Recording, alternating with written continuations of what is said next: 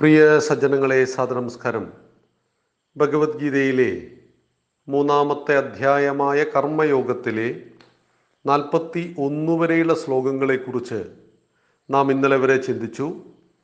ഇന്ന് നാൽപ്പത്തി രണ്ടാമത്തെ ശ്ലോകത്തെക്കുറിച്ചാണ് നമുക്ക് ചിന്തിക്കേണ്ടത്.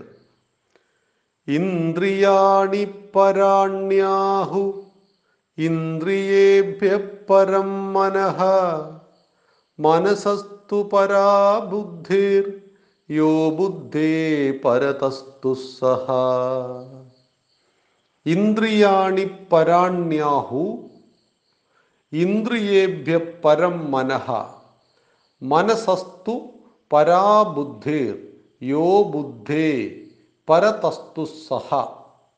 വാക്കുകളർത്ഥം നോക്കാം. ഇന്ദ്രിയാണി ഇന്ദ്രിയങ്ങൾ പരാണി പ്രകൃഷ്ടങ്ങൾ ശ്രേഷ്ഠങ്ങൾ ആഹു പറയപ്പെടുന്നു.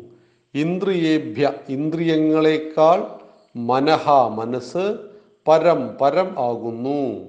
മനസ്സ മനസ്സിനേക്കാൾ തു ആകട്ടെ.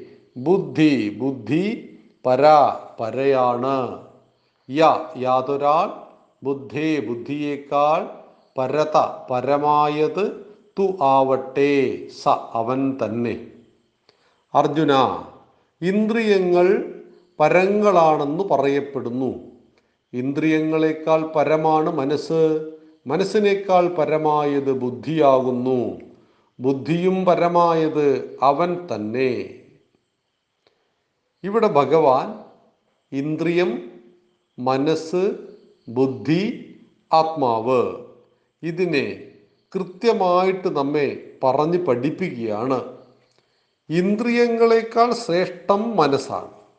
അതായത് മനസ്സാണ് ഇന്ദ്രിയങ്ങളെ നിയന്ത്രിക്കുന്നതും ഇന്ദ്രിയങ്ങളെ കൊണ്ട് ക്രിയകളും വിക്രിയകളും ചെയ്യിക്കുന്നതും അതുകൊണ്ട് ഇന്ദ്രിയങ്ങൾക്ക് മേലെയാണ് മനസ്സ്.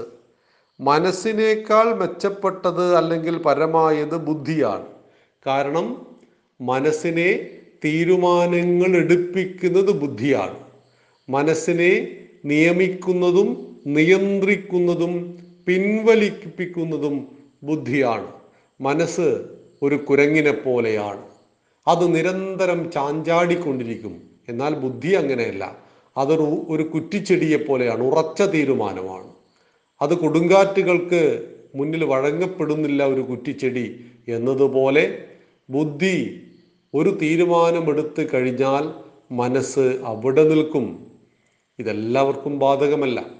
ഒരു സാധനാ സമ്പ്രദായത്തിലൂടെ സഞ്ചരിക്കുന്ന ഒരു വ്യക്തിയെ സംബന്ധിച്ച് അദ്ദേഹം എടുക്കുന്ന തീരുമാനങ്ങൾ ആർക്കും മാറ്റാൻ മാറ്റാൻ സാധ്യമല്ല. എന്നൊക്കെ നമ്മൾ പൊതുവെ പറയാറുണ്ട്. എന്റെ തീരുമാനം ആർക്കും മാറ്റാൻ സാധ്യമല്ല. എന്തുകൊണ്ട്?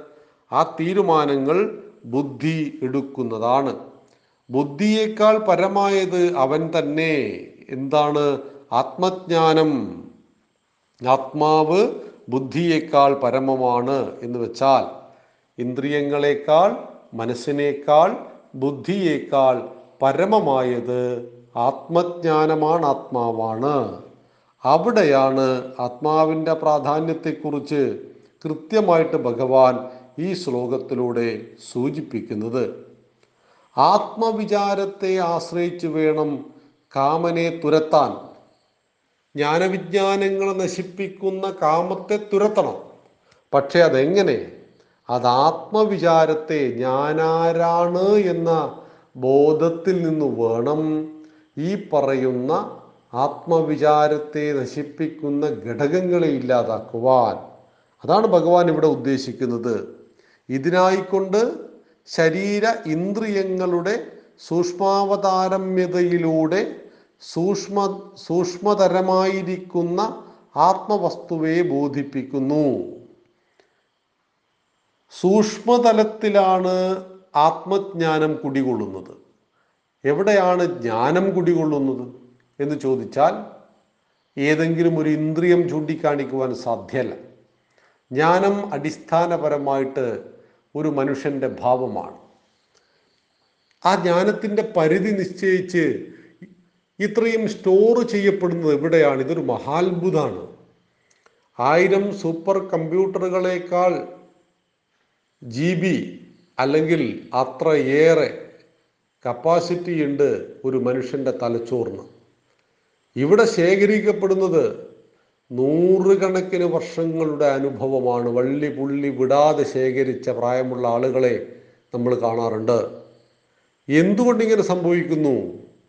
എത്ര മഹത്തരമാണ് മനുഷ്യന്റെ തലച്ചോർ ഭഗവാൻ ഉണ്ടാക്കിയത്. അതിലെന്തെല്ലാം ഫങ്ഷൻസ് ഏതൊക്കെ രീതിയിലാണത് പ്രവർത്തിക്കുന്നത് എന്ന് നോക്കൂ. അവിടെ ഭഗവാൻ പറയുന്നു ആത്മവിചാരത്തെ ആശ്രയിച്ച് വേണം കാമനെ തുരത്താൻ. കാമം അതിനെ ജയിക്കുവാൻ കഴിയുന്നത് ആത്മവിചാരത്തിനാണ് എന്നറിയുക. അതുകൊണ്ട് അർജുന നീ ആത്മവിചാരത്തെ ചെയ്തുകൊണ്ട് മുന്നിലേക്ക് ഉയരുവാൻ നിന്റെ മനസ്സ് ഇന്ദ്രിയങ്ങൾ ബുദ്ധി ഇവയെ ജയിക്കണം.